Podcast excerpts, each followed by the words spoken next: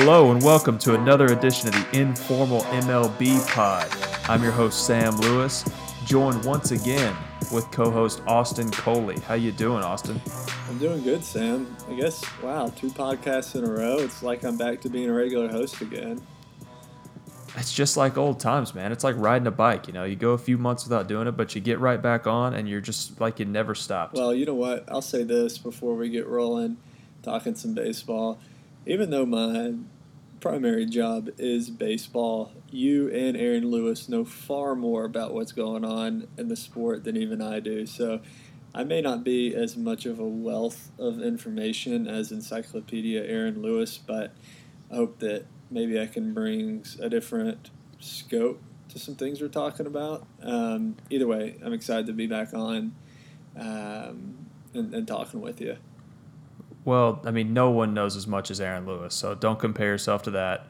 Um, Could and Aaron, secondly, could Aaron Lewis stump the Schwab with MLB? I think that Aaron Lewis is the Schwab reincarnated. Actually, I think he came back as a second life as Aaron Lewis. Did- it could be. I mean, Aaron Lewis It is, could be. is, you know, their lives may. The the Schwab's not even dead. I don't know. He might he might be dead. I, I don't know. He might be dead. I don't know. Does anyone know who the Schwab really is? I have no idea. Anyway, Aaron Lewis will be back next week. He was unable to record this week, but he'll be back next week. This week, Austin's filling in, doing an admirable job, I'm sure. There's going to be a heavy helping of NBA at the end of this pod as well. So, um, any thoughts off the top? You just want to dive right into this? No, I think it's good that next week Aaron Lewis will step in and have two weeks of baseball to cover. So it'll be real pleasant for everybody's eardrums hearing him whenever he decides to come back next week. But in the meantime, let's get going with it. Let's do it, man. So, first of all, let's start, start off with some MLB news. So, on some of mine and your old old school pods back during football season, you would ask me, what is my one big takeaway from the week? So, um, I'm going to pose that question to you in a minute, but I didn't tell you I was going to. So, I'll give you a minute to think about it, and I'll give you my one big takeaway. And that is Mike Stanton, Giancarlo Stanton versus Mike Fiers last night. Did you see this? I saw a clip of it. I haven't looked into it a whole ton, but um, uh, you can explain, you know, more. But I guess Fiers hit him in the head, right? That that's what made him go Right. to the face guard in the first place. Um, So yeah, that was the original, and that was like three and a half, four years ago at this point. Fiers is the one that broke his jaw. You know, really scary scene. He was laying on the ground. You know, blood's all over home plate. He had to get stretchered off, and then Fiers hit him again yesterday, and Stanton did not take kindly to it at all. I mean, you know, he's he's got to be thinking about it going into that at bat. He knows that Fiers is the one who hit him in the face, and he hit him up and in again. Stanton starts jawing at him. First of all, if I'm Mike Fiers, if Giancarlo Stanton starts yelling at me, I think I'm just going to the locker room. Like I don't want any part of it. Just get me out of there. That guy could kill him, you know. And of course, his next at bat, Stanton hits a ball about 700 feet and gets even. And I- as far as I know, today there wasn't any more um, fisticuffs, um, and there shouldn't be because Giancarlo Stanton would kill people. And I don't know. I just I was really entertained by this. You know, the the old school. Nobody charged the mound. He got hit, you know, up around the head, and his next at bat he hit a home run, and that's where it should end. And I I just thought that was interesting. I enjoyed watching it. So there's a couple of things that come into play with this type of scenario in the game. So nobody that I have ever talked to as a pitcher, when they do go in and hit somebody for a purpose, hits somebody in the head. Never, especially. I, I've never ever heard somebody that be somebody's intentions. And Mike Fiers, whenever he hit Stanton, both of these times, I don't think it was intentional. I, I don't know the you know backstory if anything else happened earlier in the game, but I don't think it was intentional. Two things are really important to remember when you think about Mike Fiers. First, his game is based on the spin rate of his fastball, playing off of his or alongside with his 12-6 curveball. So for him to be effective, he's going to have to pitch at the top of the zone with his spin, the spin rate on his fastball, which is exceptional. That's why he's able to throw 90, 91, 92 miles an hour at the top of the zone and get a lot of swings and misses. And then because he's thrown at the top of the zone, he plays off of that with his 12-6 curveball. and they really complement each other really well. That's why he's been able to have a successful Major League Baseball career. So when you're throwing that high in the zone consistently, just a, a small miss arm side can can accidentally go at someone's head, um, which is extremely unfortunate. But when you're giving everything into a ball, you, you can't be perfect and hit a spot every single time. You know, it's just sometimes one in, you know, 500, it, it happens. Um, and so for Stanton to be that frustrated, I get it. He, you know, he got hit in the head, which is so scary. Um, and I get him being frustrated. I don't think it was an intentional thing, but you know, when when you're, um, you know, Giancarlo Stanton, I, I get why he was upset, and you know he got his revenge on him. So I mean, I think everything turned, turned, out in the end. Um, but uh, but yes, it, it's just it's just one of those unfortunate things in baseball that you know you, you got to pitch to both sides of the plate, and unfortunately sometimes you know balls balls run in a little bit, but um, but then you, you can also you know hit a seven hundred foot home run off of somebody too. So um, so yeah, I don't think there should be any more. I get why he was upset though. Yeah, oh, and right away as soon as it happened you know, Fiers said, I didn't mean to hit you. And he just kept saying it. I didn't mean to hit you. I didn't mean to hit you. But from a hitter's perspective, I've obviously never hit at anywhere close to the level, you know, that these guys are playing at. But just in high school and college, when you get hit by a pitch, you're not thinking, you don't care whether they meant to do it or not. You know, you're in pain. It hurts. And you're mad. And that's the emotion that's controlling your actions. So I understand where Stan's coming from and take it to a whole nother level when this is the guy who literally broke your jaw. You know, I don't know if it was the last time he faced him, but um, you know, he he broke his jaw, and that's definitely in the back of his mind when he gets into the box. So I get why he's upset, but I'm with you. It's not intentional, and hopefully nothing else comes out of it. But you touched on something I've been wanting to talk to you about on the pod. You talked about Mike Fiers' spin rate and how he uses that to his advantage as a pitcher. Last night I was watching the MLB draft and of course, I'm going to talk about the Braves pick, Carter Stewart, um, right-handed pitcher out of high school in Florida. He, I don't know if you saw this, but his number one number one calling card, his best trait, the reason he got drafted in the top ten is because of the spin rate on his curveball. He's got a you know above average fastball, but not elite like some of these guys do. But his curveball spin rate is over 3,000 RPMs, up to 3,500 RPMs according to what they were saying on the draft last night, is it would be the highest spin rate curveball in the major leagues right now, which is insane to me.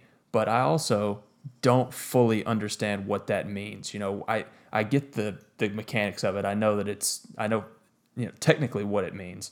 But what does it mean for a pitcher to have a spin rate that high, especially on a breaking ball? How does that work to your advantage? Yeah, so with spin rate, usually the lowest spin rate pitch you're going to have is your changeup because you're choking it, and the way it comes out of your hand, it usually falls anywhere from 1300 to 1700 rotations per minute coming towards the plate. A fastball is usually 20 2000 to 2200 is the average Fiers, I don't know his numbers, but he's probably close to 2,500, um, which, if you think about a ball coming to the plate, it's impossible for a ball to rise because of gravity. But right. hitters have seen so many pitches over the course of their career, from all the way from when they, you know, even when coaches were pitching to them, all the way up to now, that they've taken an average of that, and so their eyes have an idea of how a ball is going to come from a pitcher's hand into the zone because they have such little time to recognize the pitch and what kind of pitch it is and where it's going to be. Your eyes automatically judge where it thinks the ball will end up. So that's why somebody with a high spin rate to hitters almost looks like the ball's rising because they'll swing under where their eyes perceive the ball is going to be. Because, because it's not dropping right, as much as they think it's going to, right? spin and the way it's going to run through the air because it's spinning faster. It will, gravity does will not affect it as quickly, and so that's why hitters will swing under those pitches and say, "Man, that ball jumped, it rose." Really, it's not. It's actually just staying flat. But hitters are used to perceiving balls as having an angle to them and ending up a little bit further down vertically from where they were released from the pitcher's hand. Um, and so, you know, on the other hand, if you have a low spin rate fastball, the ball is going to drop. It will because it's not spinning as fast it will physically drop faster than a normal fastball. So that's why sinkers with lower spin rates are more effective and get a lot of movement. So with a curveball if you think about a fastball you throw it and it's going to backspin. With a curveball it's the opposite. The way you spin it it's going to spin from back to forward so the faster that that ball is spinning forwards the more it's going to drop and the sharper it's going to drop. So if a curveball has a higher RPM than average, it's going to drop more than the hitter perceives a normal curveball would. So I actually I think I saw a video from it may have been Pitching Ninja. I don't know if you follow Pitching Ninja. If I do, and it, I do, and if you're out there listening to this and you don't follow Pitching Ninja, stop, pause the podcast, and go follow that account. It's fantastic. He is incredible. Shout out to Pitching Ninja, but I don't know if it was him or somebody else posted a video of this guy throwing a throwing a breaking ball, and it does. I mean, the thing just nosedives when it gets towards the plate, and, and that's just spin rate. You, you can teach velocity, you can teach location, but spin rate is just one of those things that that you cannot teach. So that's just a natural gift he has with his curveball, um, and it's obviously a plus plus plus pitch. So, um, so yeah, I don't, I don't know if that made any sense at all, but, um, but but that's kind of what I don't know everything about spin rate, but that's sort of what I've gathered so far.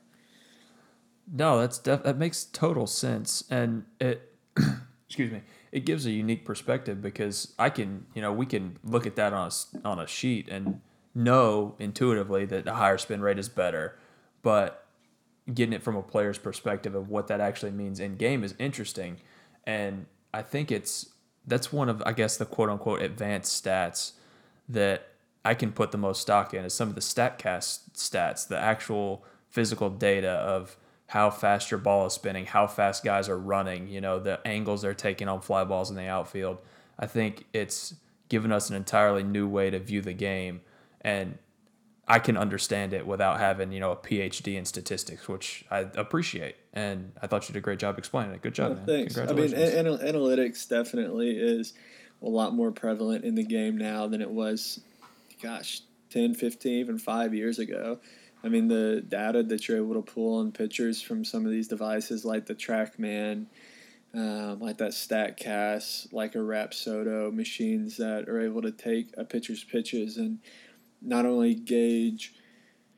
I'm gonna get sound really get really into, I guess murky nerdy waters here, but so there's an app there's a the spin rate which is how many you know revolutions per minute the ball is going to spin but if your ball isn't spinning on a straight axis meaning straight back and forth then if it's off that axis at all, then they're seeing then then there is this thing called true spin. So true spin takes the ball, and if your ball is off the axis and spinning more of like a let's say a one o'clock to seven o'clock, then it right. will not stay. It will not look like it jumps as much if it's a true 12-6 spin. Um, and so there's another, like I said, another stat called True Spin, which more accurately gauges a pitcher's spin rate. So um, if you're trying to gauge something off of spin rate, spin rate is not the tell all be all. True spins actually you the the tell all be all. So um, I don't know. I'm getting a, getting a little you know out there on that, but it, it is just super interesting all the stuff now that they use to to really dive in and, and engage players more than just man the mitts popping. You know. It's incredible to think how much technology has improved. Like you said, just in the last five or 10 years, to think that you can actually measure the number of times a baseball is spinning between home plate and the mound is incredible to me. It's unbelievable. But I don't have a smooth transition, so I'm just going to jump into the next topic. We touched on the MLB draft for a minute, and I think the most interesting story from last night was Kyler Murray Oklahoma starting quarterback getting drafted inside the top 10. I was shocked. I was watching the draft last night. I was shocked when this pick came through. Murray um, has told everybody he's playing quarterback next year at Oklahoma. He's not going to, you know, jump directly into major or into professional baseball. Yet the A's still made him the number nine overall pick. Uh, they were saying on the draft last night that he's going to play football this fall and then go into the minor leagues next year, which I didn't think you could do because if you're, if correct me if I'm wrong, from the time you're drafted into into the Major League Baseball draft, you only have a certain number of days to sign your contract. Is that correct? Like there's a deadline to sign. Yeah, I believe it's like and, 45 or 60 days, one one of the two, or 90 or right. Um, something yeah. around around like August 1st. We'll call it August 1st. Right. Something along in there. So he, in order to um, hold his draft position with the A's, he has to sign before that date. Well, if you sign your contract, that'll be before college football season starts. How will he be eligible?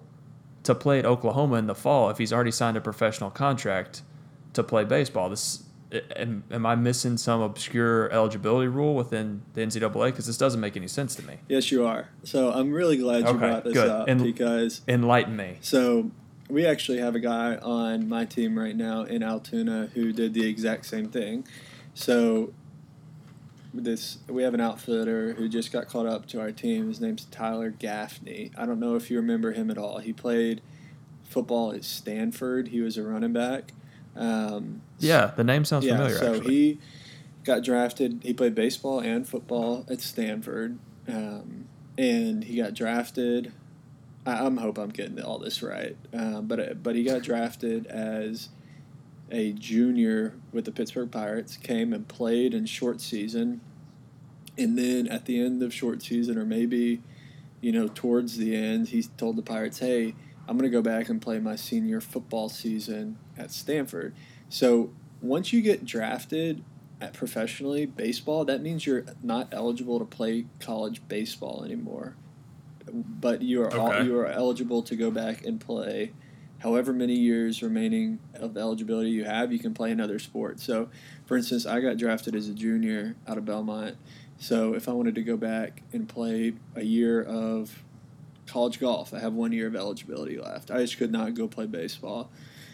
Um, so, Tyler went back and played. He, he was just, I think, like I said, I, I'm not, you know, crystal clear on, on a lot of you know his story, but I think he was just a role player um, until he went back his senior year and, and wasn't really I don't think expected to to do a whole lot, but he was a Heisman candidate. Um, and he ended up getting drafted by the New England Patriots, and um, he, he got injured while he was in while he was with the team with the Patriots. He, he played NFL for gosh probably three or four years, has a couple Super Bowl rings, but um, he was just constantly injured. So now he's back he came to spring training and now he's back playing baseball again. So, um, to answer your question about Kyler Murray, he can go back and play football because he is not playing football professionally.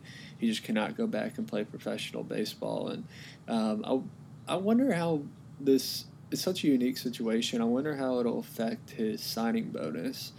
I, I don't know if because he's going to go back and play football and the injury risk of that, he will get less of a signing bonus, but he also has a lot more leverage saying, hey, you know, I want this much money, or I'm just going to go back and play football and wait. And, you know, so it'll be interesting to see what he ends up signing for. But if the A's drafted him number nine, I am 99.9% sure they feel comfortable about his situation. Without a doubt, because going into the draft, I knew that Kyler Murray was rated as a first round talent. You know, I I don't follow the MLB draft religiously because I think if you do that, you're probably a psychopath. I mean, I don't know how you would keep up with. You know, there's 40 rounds. There's a lot of lot of talent in that pool. But I, you know, I read some mock drafts. I read some pre-draft articles, and I knew that he was um, a first-round talent. But everybody that I read said that he wasn't going to get picked because he was so adamant about going to school. So, like you said, I guess if the A's picked him in the top 10, they've got to know that he's willing to sign. And I mean, just from the outside looking in, it seems to me like that's going to be a way over slot sign. Um, to get a guy who's so because I correct me if I'm wrong. I believe he's got two full seasons left of eligibility to play football at Oklahoma, and he's not a guy who's a an NFL prospect at quarterback. I think he's about you know five nine or five ten. He is going to be a very good college quarterback from all indications, but he's not um, going to be able to play professionally in the NFL in all likelihood. But he's got two seasons left to play at Oklahoma if he wants to. So I'm guessing the A's are committed to go, you know, pretty significantly over slot for this guy. And I think that the A's have some extra picks in the competitive Yeah. balance rounds because they always do. So they've got a little extra slot money to do that if they want to. Um, but yeah, I would assume that they're going to have to to overpay him a little bit to get him to sign. Yeah, I mean the good thing about Kyler is that mean kids got two great options. I mean, how many people can say that you know they played big time college football or you know got drafted in the top ten in the MLB draft? I mean, that's just crazy to think about, um, and good for him for putting him in a position to be able to do both. Right. I mean, he's a guy who has getting some preseason Heisman love, you know, from some of the preseason college football magazines. And whenever he's done playing football, he's going to have a uh, a nice, lucrative MLB career potentially before him. He's a fantastic athlete, which transis- transitions us seamlessly into another fantastic athlete, which is Max Scherzer. We're recording this Tuesday night, late Tuesday night, and Max Scherzer pitched tonight against the Tampa Bay Rays, and he shoved once again because he always shoves. He's incredible. And he had an immaculate inning, which, for those of you who are uninitiated that don't know, that's a nine pitch, three strikeout inning. The best possible inning a pitcher can have. Um, he's unbelievable. I mean, every time I watch this guy pitch, he does something that no one else in the league does right now. I mean, he's he goes deep into games. He's striking everybody out. He never gives up hits. It seems like every other start he's taken a no hitter into the sixth or the seventh. And the Braves just played the Nationals this past weekend in a four game series. Miraculously, we didn't have to face Scherzer, but he still came in and pinch hit in the 14th inning and got the game winning RBI or game winning. He scored the game winning run. Uh, It's unbelievable. He's got to be the best pitcher in the league right now, especially with Kershaw being hurt. But I mean, he's he's unbelievable. Did you? I know you had a game tonight, but did you get to see any of the highlights from his start? You know, if Scherzer's going to beat you, you'd rather it be with the arm than with the bat. Yeah, it was. A, it was a. I'd have to say with the yeah, Saturday was a with rough the whole day. Braves thing. Saturday was a Second rough day. thing, I, I think we need to make an all pitching podcast and call it the Immaculate Inning. That, would- that would be awesome. I would love that. Um, so yeah, I, I did not see any of Scherzer's start tonight, but I will speak to the Immaculate Inning and how hard that is. I mean, so these hitters, major league hitters, I get that they're striking out at an all time high, but to throw nine pitches and strike out three players, I mean that's just. I wouldn't even say it's it, it's luck with him. It's luck with some guys, but the amount of hard work and just tenacity that that dude comes to the field with every day. when he told me told me he threw an immaculate inning, I was like, oh my gosh! But at the same time, like I am not surprised one bit. I mean, he's just putting himself. He's he's he's the best pitcher in the game right now. He really is. With Kershaw out, um, I, I know some of those guys, you know, in the Astros that are doing some, um, you know, really special things over there. But but Scherzer is he's awesome right now. He really is. I hate to say it because he pitches for the Nationals, and every time the Braves play him, you know, I feel like we're going to get no hit. But he really is. He's the most fun pitcher to watch in the league, and I think he's the best. It's you know, right now it's him and Kluber side by side as the best two pitchers in the league, um, with Kershaw being down.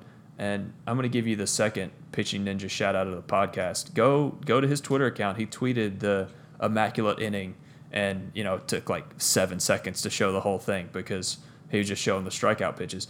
And I think he showed every pitch. Actually, there was nine pitches. It took like six and a half seconds to show the whole inning.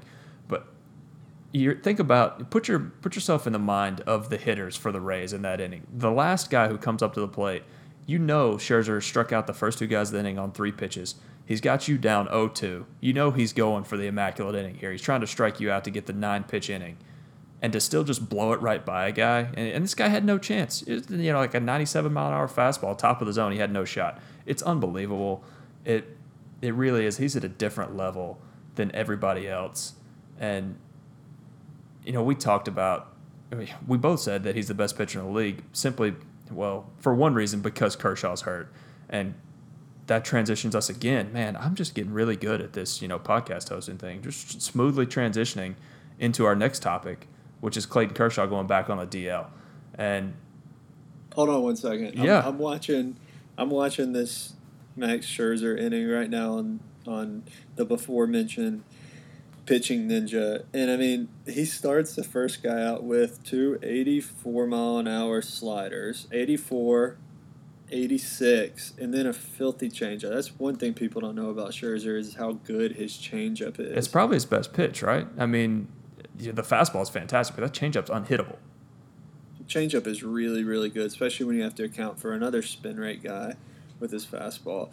And then he just proceeds to go 95 95 on the black to next guy, and then a changeup out of the zone and then just blow three straight fastballs past the other guy. He had no chance. Um, the the pitching ninja every now and then he'll tweet about, um, you know, how strikeouts are up in the league, and every once in a while you'll be watching a game and one of these old announcers will talk about how, you know, strikeouts are ruining the game and these hitters don't care about putting the ball in play anymore. Just go watch a few of these videos on the Pitching Ninjas Twitter account and ask yourself why hitters aren't putting the ball in play. I mean, could you put the ball in play against this? It's unbelievable. I mean, he had six swings in this inning. Five of them were misses. It's unreal.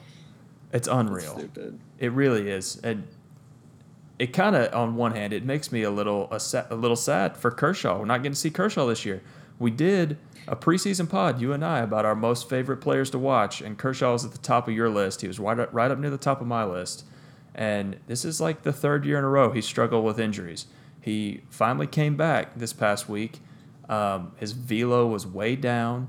He didn't look right. He still went five innings, only gave up one earned run, I think, which just goes to show you how good Clayton Kershaw is. It's even when he's injured, he's still putting up quality starts. But um, after the start, he's right back on the DL. More back problems, man. This it doesn't look good. So I saw a tweet from somebody. I wish I could give him credit, but in 2017, Clayton Kershaw did not throw one four seam fastball below 90 point like three miles an hour, uh, maybe 90.0. And in his start the other day, I don't he didn't throw one four seam fastball above 90.0 miles an hour. So obviously something is going on with him. He had the bicep tendonitis and came back from that. And like you said, he's had some back problems in the past. Um, it's just tough because I he's such an intense competitor. You know, he wants to be out. If something's holding him out, it's it's serious, and it's to the point where he just cannot pitch. Um, so it's always tough to see. Like you said, Kershaw is not only at the top of my list, but way at the top of my list. He's my favorite guy to watch, and um, and and so it does stink. Um, but hopefully he can get healthy and, and come back because the Dodgers are only one and a half games out right now. So, um, you know, as they start to get healthier, hopefully he can hopefully he can be with them for a push. It'd, it'd be better for him to get healthy and come back right than try to push through it and, and be out from you know July through the rest of the year. Yeah, and that's the good news is I think you know for all the struggles they've had for the first third of the season, I think the Dodgers are still um, head and shoulders above every other team in that division. You know, I know the the Diamondbacks started out really hot. The Rockies are are a solid team. Um, the Giants are getting Bumgarner back. They actually got Bumgarner back tonight. He pitched pretty well, and they're they're not going to go away. But I think the Dodgers are going to win this division. Um, they've got the depth. You know, they're getting everybody else back right now. Kershaw, I think they got Turner back, um, and a lot of their guys just aren't playing well. Once they come around, I think the Dodgers win this division. So I'm with you let Kershaw sit out till he's 100% healthy because when he's 100% healthy, he is without a doubt the best pitcher in the league. And they've got to get him healthy going into the playoffs if they want to have a chance to win the World Series. And you know, when you run a payroll like the Dodgers do, that's really that's got to be the ultimate goal. And I've been picking them to win the World Series every year for the last four or five years now. And I'm going to keep doing it until Kershaw is no longer Kershaw. And I really hope that we're not there. Um, I hope he gets healthy and I hope he gets back to the Kershaw of old. Um, But I've got Yeah. I've got one more baseball topic that I want to touch on with you before we dive into a little NBA and then get out of here. It is getting late. It's past my bedtime, so we need to wrap this bad boy up. Um, the last baseball topic that we have to touch on is Jake Arrieta versus the Phillies. So coming into the season, we know that the Phillies hired Gabe Kapler as their manager. Um, got he's got the reputation as you know a, a super new wave analytics, you know, cutting edge of the new school manager profile. He's talking about how he's going to try a bunch of different things, you know, a bunch of new tactics that we haven't seen before. Um, first series in Atlanta against the Braves, he does some really weird bullpen management stuff. He pulls Aaron Nola when he's rolling in the sixth inning with like 68 pitches. The bullpen blows the game. Um, he's gotten a little bit better with that, but the bullpen is still blown a few games for him. I think Arrieta, his last two starts, has he's left with the lead and the bullpen's blown it. They shift more than any team in the league, which I mean everybody's shifting now, but there's an article on the Athletic about how the Phillies statistically are the worst shifting defense. Um, they have the least success when shifting. And after his start, I believe it was on Saturday when they got beat. Um, they the Phillies only scored one run all weekend, and the one run they scored was on a Jake Arrieta RBI. So after he got beat, scored the uh, you know had the only RBI for his entire team. He kind of let the let the team have it. Talked about how they're you know shifting in the wrong situations. How you know he used some language I'm not going to use on this family friendly podcast, but basically called out his organization, which um, doesn't surprise me coming from Jake Arrieta necessarily, but you usually don't see that. You know, um, baseball players are usually a little more reserved in the public um, in the public sphere. So I just want to get your take on it. First of all, what's your take on this specific situation? And second of all, how do you as a pitcher um, view shifting? Because you know, with a lot of the next level analytics that we talked about earlier, in most you know a lot of situations it's beneficial over the long term, but you know it's got to be frustrating when you get a ground ball to shortstop that turns into a base hit because your shortstop's playing second base. Yeah, so talking to Arrieta specifically, I don't know Jake Arrieta. I don't know what his intention was for coming out into the press and saying this. It sounds like he's trying to send a message to his team through the media. It may just be him being frustrated, but the words he used, it seemed like he was, you know, sending a message to the team. Um, you know, in regards to just shifting in general, gosh, I mean, I'd be lying if I told you if we had an extreme pull shift on and a guy squeaked the ball, you know, where the shortstop was, um, that I, I, I would be, you know, oh man, it's okay, we played the odds. But no, I mean, I'm upset about it. But at the same time, you are playing statistically what a player will do most. So if you've got a guy that just constantly pulls, pulls, pulls, pulls, pulls, especially on the ground, um, and you're going to move three infielders over to the right side and move the third baseman over to the shortstop position.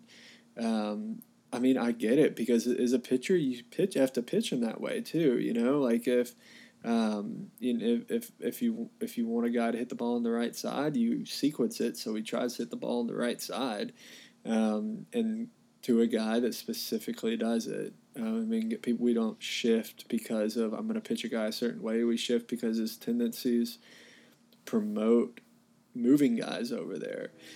So it, it's always going to be, you know, did it work? Did it not work? It's a catch twenty two, right? I mean, if guys hit the balls all at the, all at the shifts, then you know you look like a genius. But if guys start shooting balls the other way, um, then you know it doesn't look so hot. But at the same time, like let's say you have a power hitting left-handed pull hitter. I don't know. Give me give me somebody that in the in the major. I guess like Chris Davis. I don't know Yeah. if they shift on Chris Davis. Oh yeah, they've been shifting on Chris Um, Davis for his whole career.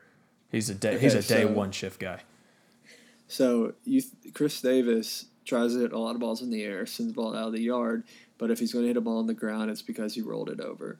So if you put you slide over your shortstop and you slide over the second baseman and you put three infielders on the right side, usually they have the second baseman playing deep in the grass, you know, maybe 15 feet into the outfield, and you move the third baseman over to the shortstop So Chris Davis has two options, right? He can either hit normally and try to lift the ball, and if he hits the ball on the ground to the right side, he's out. Or he can try to alter his approach and shoot balls the other way. And if you get Chris Davis trying to hit balls on the ground the other way or shoot balls the other way, you've you've achieved, you know? I mean, if I was pitching against Chris Davis, I'd rather have him trying to hit balls, you know, shoot balls the other way than than hit a 700 foot home run off of me.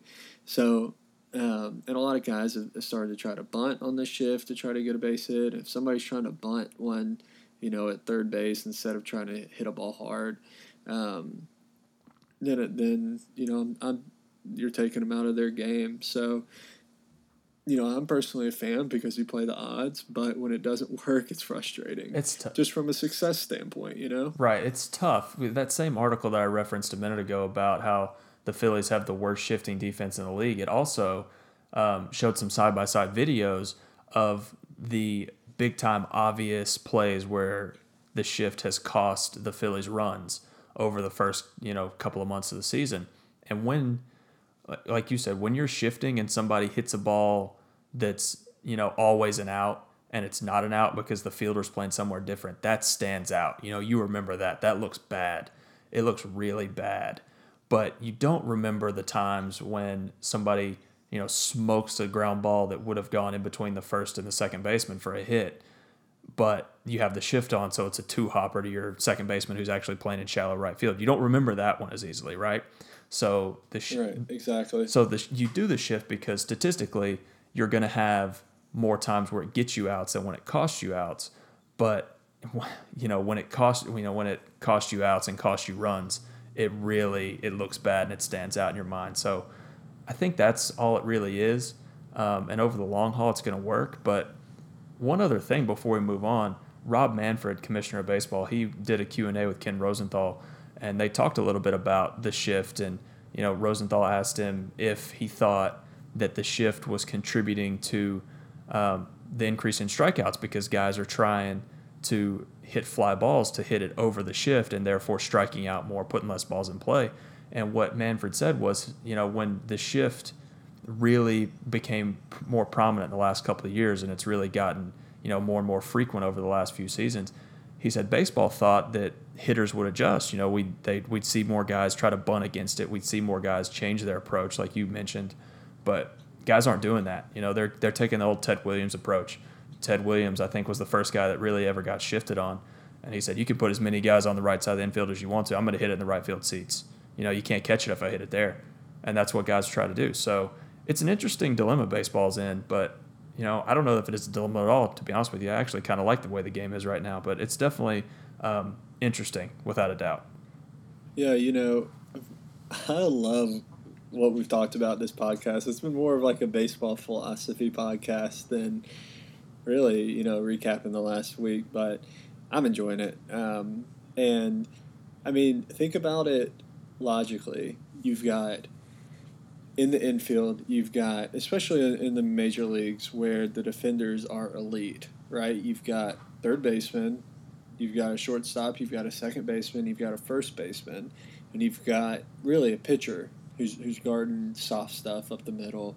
Um, so you've got five defenders in a smaller space in the infield compared to in the outfield you have three defenders to cover a large amount of space plus an option to hit the ball over them for a home run. Right. So if you think about it logically, you'd want to hit the ball in the air to be to get it away from those five defenders plus a catcher, um, and have and have a better chance of of landing it, uh, because in the, in the major leagues, and even where I am and in AAA, if you hit the ball on the ground, you know, unless you scorch it or, or get lucky, it's going to be an out. I mean, I can't tell you how many hard ground balls or outs. Um, but you hit a ball hard in the air, it's got a chance. So, you know, I wouldn't say guys are hitting it in the air because of a shift. Um, I think guys are hitters right now are just trying to hit it in the air in general. Um, but you know, I, I, I think the shifts on the ground are a result of when hitters mishit it and put the ball on the ground, they consistently do it in one area right. of the infield. Right. And I mean, think about it from the reverse perspective. When you're evaluating pitchers, one of the key points that you look for is what's their ground ball rate, right? You want a guy that has a high ground ball rate because at the elite level of baseball, like you said, all of those infielders, you know, relative to their peers, are very good defenders. You know, most third basemen and second basemen in the major leagues are shortstops that got moved over. You know, they're all they're all at some point have been the best defensive player on their team. So ground balls, I don't have the stats in front of me, but our ground balls are converted to outs at a ridiculously high percentage of the time. So if you as a hitter can hit fewer ground balls, most of the time you're going to be a better hitter overall, and I think that's what you're seeing. So, um, I mean, I've got so many other thoughts that we could we could put on this, but We gotta move on. We've got to We move, on. move on. It's way too late. Save it. It's way it's way too late. Maybe in the off season we'll have a deep dive baseball philosophy podcast where we can really uh, flesh out some of these ideas. But but before we get out of here, we've got to talk some NBA. So where we sit right now, uh, the Warriors are up 2-0 on the Cavs, um, which I think we both thought that they would be. But the way we got to Warriors up 2-0 is a little bit different than at least the way I thought it was going to. You know, game two kind of went how we thought it would. The Warriors kind of ran them out of the building. But, I mean, the story here is game one. LeBron James, 51 points. I believe he had eight rebounds, nine assists, something ridiculous. The Cavs have a chance to win it there at the end, and they just gave it away. I mean, George Hill misses a free throw, and then the play that we'll all remember for the rest of our lives J.R. Smith forgets the score. I mean, is there a gaffe in professional sports in our lifetime that is gonna that is any bigger than this one? This is the biggest one I can think of. I mean, it's unbelievable. We're gonna be thinking about this for the next twenty years. I'm gonna admit something on here that I don't know if I've admitted yet. I when he grabbed the ball and started running towards the three point line.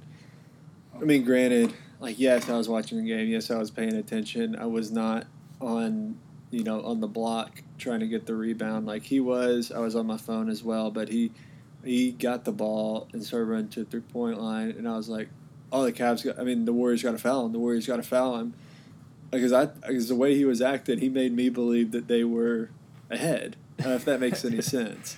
He sold Um, it. I was He like, definitely sold it. Because I was like, oh man. Once I realized, I was like, oh no, that is such a big mistake.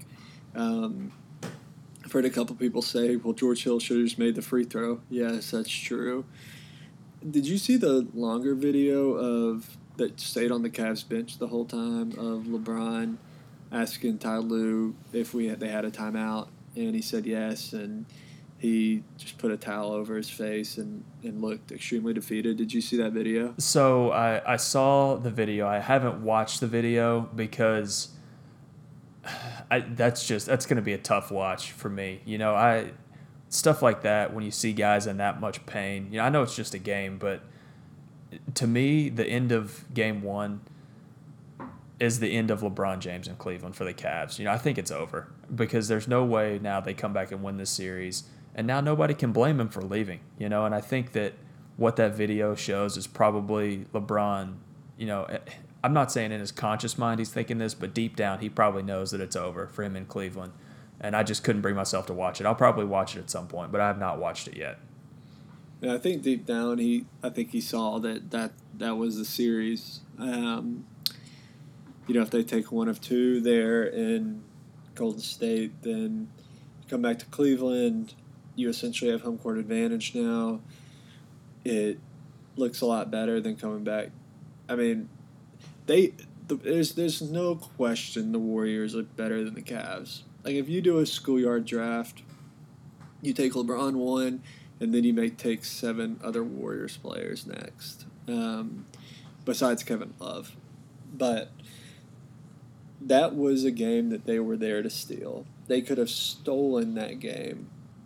LeBron knew it was so close. He worked so hard, and it was so close. And when he realized they had no chance in, in overtime after that, that's for sure. No, it was over. Um, as soon as overtime started, the the Warriors had a better chance of covering the 12 point spread than the Cavs did of winning the game in overtime. I mean, after they didn't win in regulation, it was over.